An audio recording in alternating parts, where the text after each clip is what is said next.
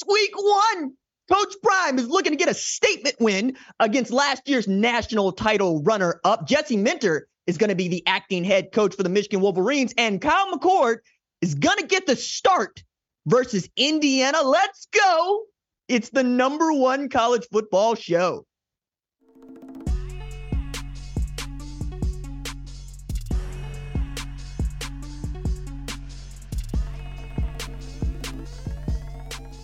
What's up, kinfolk? It's RJ Young. I am not on a step mill. Thank you for watching on the Fox Sports app, YouTube, or listening wherever you get your podcast today. We're gonna play some college football like for real this time. Not to say that your man's was not absolutely glued in front of something called a peacock on Saturday afternoon to watch Notre Dame throttle Navy in the native land. And then, and then I'm a degenerate. So I'm also watching Jacksonville State make its FBS debut versus UTEP. My God. And before we even get into any more, Caleb Williams coming out doing the damn thing, right? You already saw this, but I got to mention it right off the top. My man fumbled a snap, scrambled, and threw a 76 yard TD pass. But the person everybody started talking about was Zachariah Branch, who apparently is Tyreek Hill light. And that was just week zero. But we on tap now. We we back up.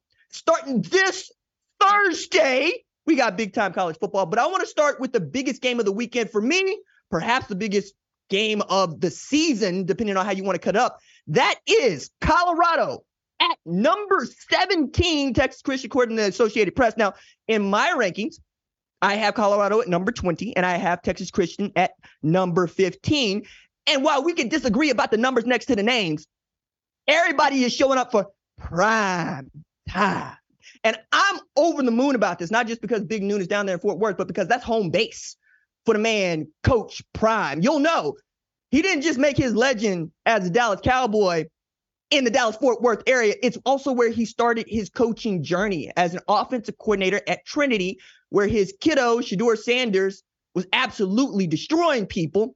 Now, you could say what you want about the parochial league in Texas, but Texas high school football be Texas high school football. And along with Shedeur Sanders' development has been the development and coaching of Prime, who got into this to coach his boys. And now he has his boys at Colorado, along with the number one player in the 2021 class, Travis Hunter, who believes that he's the top Heisman candidate. Yeah, I saw that too. I think he had Caleb Williams at like number three on the list uh, behind Shedeur Sanders. So you can already st- understand they, they're saying bring it.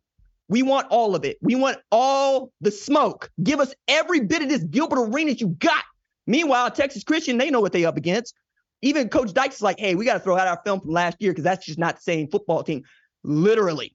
We have never seen the kind of makeover on a team, on a roster in an offseason, the way that we saw a makeover at Colorado. As much as I want to point to what Lincoln Riley did at USC, where he turned over about 46 spots on their 85 scholarship chart, we're talking about just keeping three starters from last year's Colorado team, and they might not all start. Two of those three are offensive linemen, just underscores how difficult it is to find athletic big men that can play on both sides of the ball. But among other things, they got better through the uh, through the transfer portal, and that's the reason that I have them in my top 20. Stick with Colorado here for a second. They got more than seven dozen players, and many of those dudes come from programs you know. I'm talking about Kavosiey Smoke from Kentucky. I'm talking about Sav'ell Smalls from Washington, Florida State, Tarek McClendon. My goodness, we got Clemson on here. We got Michigan on here. We got Arkansas on here. Myles Slusher. I got to stand up, Myles. Myles from down the road Myles from around the way, he played his ball at Broken Arrow. I'm telling y'all, man, Tulsa boys absolutely smack. Yes, Broken Arrow, Owasso, get on board. It's green country. You from the Tulsa Metro. You can ride with this. But Myles is one of them dudes that I always thought was going to be great. And I'm glad that he's got an opportunity to play in Charles Kelly's defense. And then, I mean, we already pulling dudes from Alabama, but also let's not sleep on the kid Shedeur because I've been saying this. The way that he carries himself, the way that his work ethic has showcased itself, He's cool under pressure. He has done the winning at a high level, 70 and 8 all times as starting quarterback. It's about really the assets around him, and he's got them. Travis Hunter's going to go both ways, right? Jimmy Horn Jr. is going to be out there catching passes. We're Tim Brewster's going to find a, tight end because that's what Tim Brewster does. Remember, Kyle Pitts was a Tim Brewster product at Florida. And this before we get to the other side of the ball, well, Charles Kelly not just have Myles Slusher, from the 918 stand up. He's also got Cormani McClain, who's going to be on that other side of what I think is going to be two shut down corners on that defense. I'm excited to see what they could do. And that's, man, we got Alton McCaskill in the backfield. Like, it's a good football team. As a matter of fact, it's almost like Deion Sanders was playing fantasy football inside of college football. He's also dealing with the sport as it is. Like, this is something that I have been talking with producer Cat about for years, quite honestly, is RJ, talk about the sport as it is, not as you want it to be.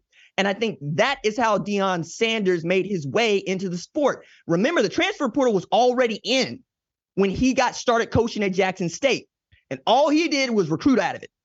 And all he did was get a five star and the number one player in the class to commit to play at FCS HBCU Jackson State, a place that couldn't even come up with no clean water for some time. You know what I'm saying? That's how badly dudes want to play for this man. And they got an opportunity to really put him on the map in a way that people have to respect. I think everybody's interested, right? We say intriguing when we want to be passive aggressive in many respects, right? We say interesting. We don't say exciting. We don't say passionate. We don't say absolutely bringing it every single day because that's what Prime is doing. That cowboy hat is not for show. Okay, he's gonna be out here like Bass Reeves getting it in. You understand me? But on the other side, let's let's talk about Texas Christian here for a second. They got the benefit of having the best quarterback on campus last year start for them this year. Remember, Chandler Morris was the starter against Colorado last year. He got injured. Max Duggan comes in and puts together a Heisman finalist campaign, leading Texas Christian to a national title runner up finish last year, coming out of nowhere. I'm telling you, it was an RKO. You know what I'm saying? Randy Orton was proud of them the way that they showed up, them horned frogs. I'm also excited to see Trey Sanders in that backfield, Tommy Brockermeyer on that line, and JoJo Earle at wideout. That's three Alabama transfers. That's before we talk about what Savion Williams had is doing out there, or what we expect Josh Newton to do, or Bud Clark to do, and Joe Gillespie being one of the most slipped on coordinators in the entire sport. Love that man to death. I think this is going to be a really fun football game. And I think it's going to have consequences, right? One of the things that we really enjoy on this show is talking about rankings. That's what the show is about. I rank stuff. Y'all like me to rank stuff, right? This is going to directly impact my top 25 one way or another. Either Texas Christian is moving up or down, Colorado is moving up or out because there's just not that much room in our sport for losers. It's not the kind of sport like the NFL where you can go 500 and expect to make the playoffs. That's not what we do here. You got to put together wins, baby. You got to stack them up because two wins knocks you out of this thing called the college football playoff as it presently stands. But I'm also looking at both of these offenses and I get giddy because I could see 2,000 yard receivers, a 3,000 yard passer, and a 1,000 yard rusher on either one of them. They're both that stacked. It's about can you keep a lid on the defense? Can you put a lid on that thing called the end zone? That 3 3 stack gives people problems. I'm sure Shedeur Sanders has been watching so much film of it, he's tired of seeing it. And we'll really see what Charles Kelly's defense looks like. But I'm really, there's no way that I couldn't be excited about this.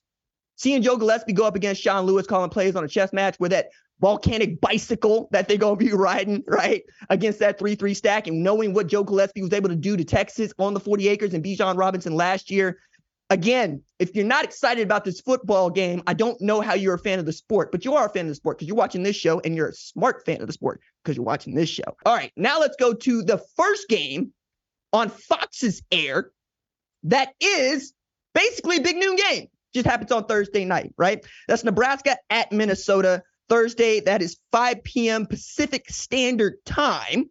I'm excited about this one. It's a sturdy test for Nebraska. It's a sturdy test for a program that is looking to climb its way back. All right. Minnesota's coming off of back to back nine win seasons. I mean, PJ Fleck has that boat rowing. You know what I'm saying? Like they all doing the Viking row in the same direction. They're going to have to do it a little bit differently this season, though, because there is no Kirk Ciarrocca, right? He's at Rutgers now. And there is no Tanner Morgan. He's just gone, right? You're talking about Athan Kaliakmanis as a starting quarterback, who is the highest rated quarterback that Minnesota has got in the last 10 years not too shabby, but he's going to have to get some help here, particularly from guys like Sean Tyler in that backfield, because nobody's going to replace what Mo Ibrahim meant to Minnesota, and what he really meant to the sport. That man was outstanding as a tailback, and they leaned on him hard and heavy. That inside zone they ran with him was really difficult to stop. They're going to need Athan to be on his best behavior and getting this ball to some playmakers out in space, which is what I think separates Minnesota from a nine win team to a 10 or 11 win team. If Brevyn Spann-Ford, Chris Autman-Bell, and Daniel Jackson can get loose in patterns, Minnesota might be up to something, right? And it's a huge game in the Big Ten because that's a Big Ten West game already, right? You have an opportunity to take a lead. And I think, not I think, I know the more open of the two divisions in the Big Ten, when the, for the last time that we're going to have divisions in the Big Ten, you need to capitalize on this. If you're Minnesota, go ahead and get you a win, get yourself in position to make a charge toward that Big Ten championship, and then give yourself an opportunity to shock the world and win a Big Ten title. I'm really interested to see what Tyler can do, especially if he can put up the kind of all MAC numbers that he had at Western Michigan. We're talking about 146 0.8 all purpose yards a game in particular. The bane of Carl Spackler's everywhere might ruin a little more than your par three, them Golden Gophers. On the other side of the ball, it's Jeff Sims' time, baby. We've been talking about him. I understand the talent. I've talked about the talent. Matt Rhule has talked about the talent. He hadn't been able to always put it together at Georgia Tech, but with Marcus Satterfield calling the shots, Anthony Grant behind him, Marcus Washington out there in patterns, probably on his Trey Palmer this year, you have an opportunity to do something really great. It's why he was number five on my list of, well, the most important newcomers 2023, because what he can do for Nebraska could mean so much. They win six games at Nebraska, they're throwing a party. I remember some time ago, that would have been cause for everybody to get fired. Now, no, uh-uh. Somebody get get the stringers out, put the party hats on, put the candles on the birthday cake because six and six is going to make Nebraska fans so happy, but they're going to have to come out and run the ball and stop the run against Minnesota if they expect to do that. Nebraska last year, horrible against the run, garbage against the run. And then as the season got on, they seemed to get worse. An example of this is actually Anthony Grant, who was outstanding as a junior college running back, shows up 2021, averages 120 yards from scrimmage a game through the first five, and then falls off a cliff to just 45 from scrimmage a game. You got to be able to pound that out and make that happen over the rest of the season. Again, I'm looking at Marcus Washington as I think the best deep threat for Jeff Sims, who's also going to have to go back there and make it happen. He might have to scramble for a little while. He might have to pick up some first downs that they probably shouldn't get on some third and 12s, some third and longs of that sort. But he has the talent to really make this a game against Minnesota. And I think you're going to take that if you're Nebraska. If you're in this game in the fourth quarter with an opportunity to win it, that's a win for you. And if you can come out 1 and 0, take a lead the Big 10 West, that's found money. You know what I'm saying? You're already closer to bowling. All right. Let's go from that Big 10 West showdown to what I think is the biggest game this side of Texas Christian in Colorado. And that means we're playing it on Sunday. That's number five LSU versus number eight Florida State. That's Sunday 4:30 Pacific time. That is my number 14 team, LSU, versus my number 10 team, Florida State. We could disagree about where they are ranked, but we can't all agree. This game seems to have some national title implications, if not some college football playoff implications. There are folks that believe LSU is going to show back up in the SEC championship game against Georgia, and there are folks that think that Florida State is going to walk away with the ACC title, meaning they probably get one or two and 0 right, against Clemson on the way to doing such a thing. But this was a game that really gave us everything we wanted from a college football game, especially in a non-conference game last year when Florida State won that game. I got it right this time. 24 to 23. But LSU is going to have to play this game without Maason Smith. You've seen this. We'll just recap it very quickly. He's suspended for the game against LSU for uh, for uh, against FSU for signing signatures basically a month before the name, image, and likeness bylaws went through. It kind of sucks because he's already hurt. He's got an ankle injury, but he was not going to be in position to help them even if he was healthy. He's a great talent, and I think he makes them a better football team. And frankly, being able to get pass rush on a Heisman candidate like Jordan Travis, who can move around and hurt you with, with well, his arm and his legs, that's going to be difficult for them to overcome, especially as I think the weakest part of LSU's entire roster is at corner. And it ain't as if Florida State is coming in there empty handed, along with Jordan Travis. We're talking about you're returning your leading receivers, your leading rusher, your leading sack leader. I mean, Jared Verse is a Bednarik uh, Award candidate playing defensive end for them. But then that wide receiving core is so stacked. They got three dudes over six three. I mean, we got South Carolina tight end Jaheim Bell, who was outstanding on his Deebo Samuels at South Carolina. And I think he's going to figure not just tight end, but in the slot. We've also got, oh my goodness, Keon Coleman transferring in from Michigan State, who was outstanding, right? And then let's not forget Johnny Wilson, who absolutely put a pot knot on Oklahoma's head for 202 yards in the blessed God Cheez It Bowl. Okay. They got six seven, six four, six three out there. And then we can talk about Trey Benson and Jordan Travis moving around. It's stacked. They got better on the defensive side too. When we're talking about not just Jared Verse, we're talking about Fentrell Cypress, who transfers in from where uh, not West Virginia, but Virginia to play a little corner for them. I understand why people believe that Florida State is a national title caliber team for the first time since 2014, but this is the game for you to prove it. All right. This is the game for you to show once again that it wasn't no fluke what you did last year and that everybody should be betting on the Noles once again that Osceola is ready to make war like it's Creek Indians 1820s. Okay? That's what you're doing right now. You got to put on for your peoples because it's been a while since we were able to talk about Florida State in a real way challenging for a national championship. As a matter of fact, I'm working on another project, which means that I've been looking at a lot of rankings over the last 10 years. And it struck me that in 2017, Florida State was ranked number four in the preseason AP poll. And by week four, they were out of it. Just so we're keeping it clear. Like at one point, we thought Florida State was going to be there. It turns out we were wrong. And a lot has changed since then. But they have an opportunity to really put themselves in the college football playoff contention right away with a big game on Sunday, the one we're all going to be watching the closest. All right, from Florida State and LSU, let's go to Florida number 14, Utah. That is Florida versus my number nine team. Start with Cam Rising is a game time decision to play in this game. Okay. The way that Kyle Whittingham said it is we'll know about 10 minutes for the game, maybe seven minutes. And I'm rolling my eyes because we all know Utah without Cam Rising is not a top 25 team. That's what it is. He is so important to what they do offensively and how that team feels about itself in every game that not having him on the field has directly affected their performance. And they're going to need him more this year than they did last year because we're we're talking about a guy who basically threw an interception that threw them out of the college football playoff from what I where I'm looking, right? If they won won that game against Florida last year, we're really talking about Utah with a Pac-12 championship and three losses, having an opportunity to make a real argument for being in the playoff instead of just doing Ohio State the solid of kicking USC out. Now they're looking to not just win a third consecutive Pac 12 championship, but they're looking to make their first appearance in the college football playoff with a win. And I think this game could have the most to do with it. It's one of the reasons that we're all excited about it. But also in there is he's going to need help, Cam Rising. It's not just that he lost Dalton Kincaid, first round pick, right, to the Buffalo Bills. It's that he's going to need one of these wide receivers to step up because he doesn't have one of the. There isn't a top 10 wide receiver in the league playing at Utah right now. They have a chance to fix that. Mycah Pittman can get on this. Emery Simmons can get on this. Money Parks can get on this, right?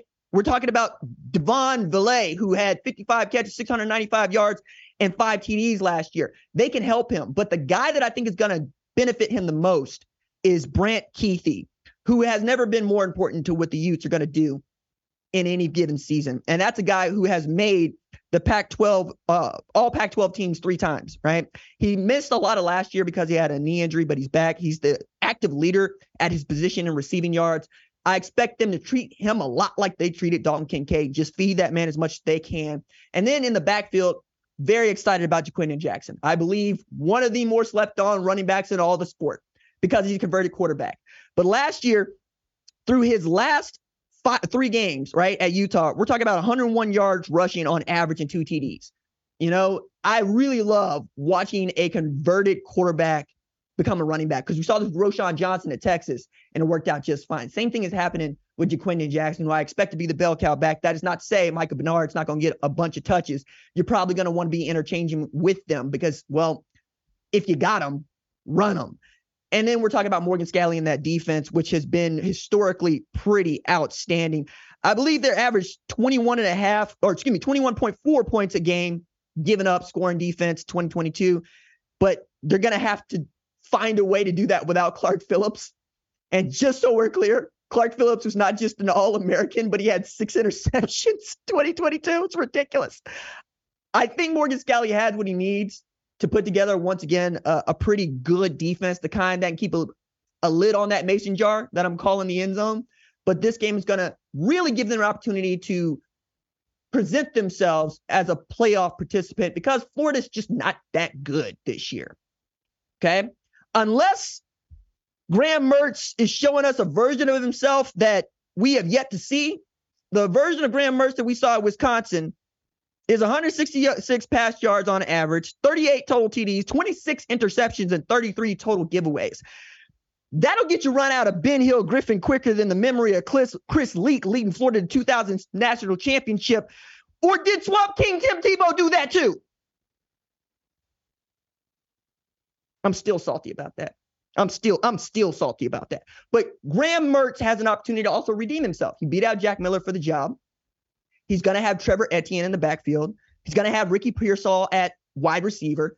They could be okay, right? Everybody believes that Billy Napier can build a winner there, right? Even in the face of what ex- expects to be a slog for them in Gainesville this year. But, you know, try telling a Tennessee fan that uh, to cry about Florida not being great. It's not going to happen. It's really not going to happen. Same thing with Georgia fans. Let's go from Florida versus Utah to another, well, big game for me. Number three, Ohio State at Indiana. That's 12:30 p.m. Pacific Standard Time. That's my number three team also versus Indiana. And the headline, the storyline here is who's the quarterback. Now, we know Ryan Day has said that Kyle McCord is going to get the start against Indiana, but he also had said we'll see some Devin Brown. I think the thing to take from this is not that Kyle McCord isn't that good, but that Devin Brown is that good. Because this was always Kyle McCord's job to lose from where I'm sitting. Not just because he's the dude that's had the longest relationship with Marvin Harrison Jr., who's the best non quarterback in the sport right now, but that he's also a five star quarterback and that he got the start against Akron last year and purported himself well. And we're still in the middle of a streak for Ryan Day that is, if you started a game at Ohio State as a quarterback for Ryan Day, whether offensive coordinator or head coach, you are a first round selection in the NFL draft. Full stop. Dwayne Haskins, Justin Fields, CJ Stroud. Okay. Goes just like that. And we're talking about not falling past 14, 12, I think, 12 or 14 for Dwayne Haskins, right? Other than that, you're one of the better players in the sport. The thing that I love most about this story, though, is that Ryan Day is willing to let this go for as long as he needs to, right? That's the part that we wanted to be very careful about talking about on the show is we're going to see Kyle McCord go against what we expect to be an Indiana that is going to be up for the fight for the first three series, and then Ohio State's going to do, they're going to overpower them. But I'm really interested to see who looks good running the offense, who doesn't make the mistakes, who puts them in great play positions, and frankly, who gets the ball to the wide receivers the best. I mean, it's not just Marvin Harrison Jr. out there. It's not just Emeka Egbuka out there. Julian Fleming's almost been forgotten about. And that's the number one wide receiver in the class of 2020. You know, I would love for Indiana's uh, the game against Indiana to be the Julian Fleming game to once again remind people that it's not uncommon for Ohio State to have three guys that could feature as number ones anywhere, right? This is becoming regular. This is what you're coming to expect from Ohio State, which at one point looked like I'm I'm not ashamed to say it. Between Ohio State and Michigan, I used to be bored to tears. I know that people want to run the football. I know people want to take care of the football. But a 14 year old dude that grew up worshiping the air raid don't want to see nobody running no football 40 times. I love this version of Ohio State. I love it when a coach says, no, no, we're going to get away from basketball on grass and we're going to spread it out and we're going to go vertical. They have an opportunity to do that once again with Kyle McCord or Devin Brown at quarterback. And it's just which one is going to mesh best with the offense. Also, we're going to look at the booth, right? Ryan Day gave hints that he might give up the play calling duties just so he is a little bit less stretched come November when it is absolutely time to crank it up and try to punch ticket in the college football playoffs. So does that mean Brian Hartline is going to be calling plays on Saturday? We'll see. We'll all be interested. How does that affect Ryan Day's ability as a time manager of that sideline? One of my favorite positions in the sport is offensive assistant because the offensive assistant's usually in the headset going, Coach, we should probably call a timeout, right? Or giving you the situation, understanding the down and distance from a big sky point of view, not something that play calling head coaches are always good at, right? Especially play calling head coaches that are real into the offensive side of the ball and kind of don't even check in on what the defense is doing. Like they understand their lane and they let that guy basically be the head coach of the defense. I'm interested also to see how does this Jim Knowles defense respond? Now, no disrespect to Indiana, but going 6 and 18 in the last 2 years does not make you good. In fact, many of us would argue it's the opposite of good. So when I say I do not expect Jim Knowles' defense to get stretched, I do not expect Jim Knowles' defense to get stretched. So if you're watching this game, the score margin is going to be very important. Again, I do rankings, right? And a lot of these rankings are derived from how do they look and what do we expect? We do not expect anything less than covering the spread for an Ohio State, even as I don't pick spreads, right? We do not expect the defense to get thrown off 300 yards. We do not expect the defense to give up a 100 yard rusher. We expect an Ohio State defense to answer the bell because we watched Notre Dame come out against Navy in Dublin, Ireland, and give up three points. Now, Navy ain't great, but also you outscored them by 39. That's what we expect because that game also is going to be one that we have circled on the calendar because the sport is not just about the teams that are going undefeated.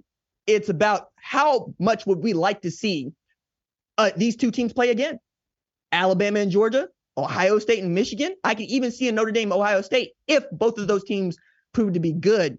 But that is in a vacuum, right?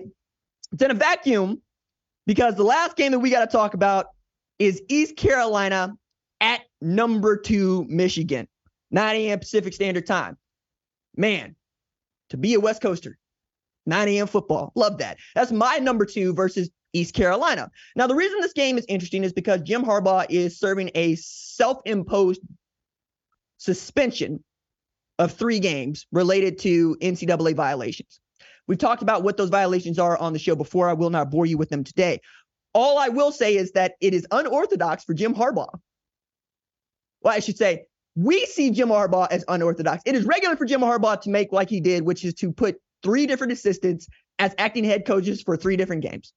So Saturday, defense coordinator Jesse Minter will be the acting head coach against East Carolina. I find this interesting because I can't recall any head coach who's also called the defense.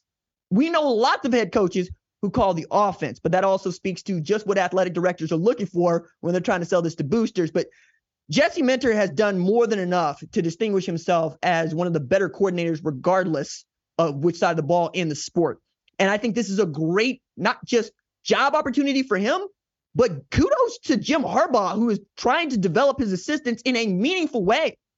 Like you go to work, one of the things that you want from your manager is opportunities to learn how to do your job better and learn how to do the job in front of you, right? That's called professional development. And I think this is peak professional development for Jim Harbaugh, allowing Jesse Minter to run this game against East Carolina. To fill this out, we're going to see Jack or Jay Harbaugh, not Jack, Jack's dad, Jay Harbaugh, special teams coordinator, also be an acting head coach against UNLV. And then we'll see Sherrone Moore as acting head coach against Bowling Green. But we will not see Sherrone Moore against East Carolina on Saturday because he will be serving a self imposed one game suspension. Now, this is interesting to me because it's not just Jesse Minter on the headset and on the defense play call sheets. It is Kirk Campbell, quarterbacks coach in Michigan, who's going to be calling the offense.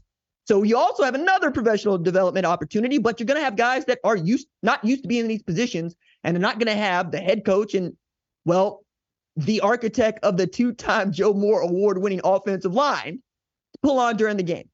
I don't think this is going to matter in as far as the score, but I do think it's going to matter in as far as what we believe about Michigan.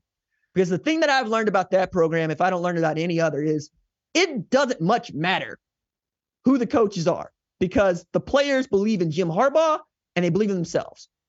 Harbaugh can do what Saban can do. He can turn out the coordinators if he wants to because he's done that and he'll bring in new ones. But we're also looking at a three, third different play caller at Michigan the last two years, and all I've done is go 25 and three up until then. I mean, remember Matt Weiss, Sherrone Moore, right? Pick one if you want. And then Sherrone Moore to Kirk Campbell. Hasn't much mattered because JJ McCarthy's been that good. Blake Corum's been that good. Donovan Edwards has been that good. And that offensive line might once again be the best damn offensive line in the sport. They go seven deep in one class. Jim Nagy said it on this show. It would not shock him to see all seven guys get drafted in 2024. And he who's been doing his job as an NFL scout for 20 years, has never seen something like that. Also, dude that, you know, not only was around Tom Brady at Michigan, was around Tom Brady at New England. He understands what offensive line play is supposed to look like. I also think Michigan is in a very cool position right now because it's not just coming off of two back-to-back Big Ten championships. Also, absolutely sticking your finger in my eye last year, but you give the Big Ten its best opportunity to win a national title in 20 years. Think about that. We got to go back to 02 Ohio State. That's how long it's been since this proud conference has won it. Oh, excuse me. We got to go back to 2014 since the last time that this proud conference has won a national championship. So I'm looking at this and I'm going, the Big Ten is pretty much leaning on Michigan or Ohio State as they have been. But then you got a Penn State who's lurking. We feel good about Minnesota, who's won the third most games of anybody in that conference, other than Ohio State and Michigan. And this is this is a prove it year, right? Because Oklahoma, Texas is going to join the SEC. Alabama has turned over its coordinators, and many people don't believe that they're going to win the SEC championship. Georgia seems to be the dominant team, not just in the sport, but in that conference. And then it's kind of a shakeup. Now, are we going to see Ohio State, Michigan back in the playoff again? It's highly unlikely. But since it happened once, it could happen again, right? And depending on what you see out of Iowa, Minnesota, Wisconsin, Penn State, we could be looking at a very strong Big Ten once again. That's before I start talking about what the bottom might look like. Like Maryland is a middling team. I remember nobody cared about what Maryland was doing. Now you better watch your back because Mike Locksley's team might jump up be 5 and 0 by the time they get into the thick of their Big Ten play. So outside of those games. There's many others that we're going to talk about. We will do a live show on Saturday night, our first of the season. Very excited about that. Well, we'll recap the day where we will probably do a, a brief preview of my college football rankings headed into Monday, because remember, we got a game on Sunday, and I am loath to put out rankings before Florida State and LSU play, but we will do that.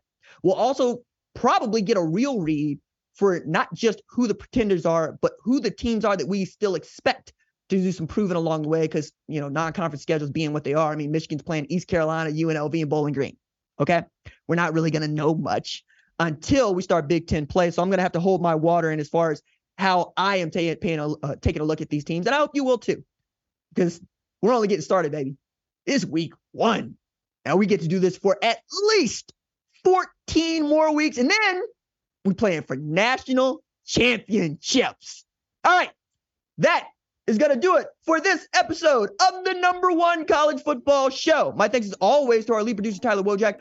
In the chair, producer Catherine Karaji. Hello, what's up? Kiara Santana is our production assistant. Our social media maven is JV Duncan. My goodness, Jack uh, Jack Coakley and Torn Westfall are our leads of screening. I'm the host, RJ. We will see y'all Saturday night.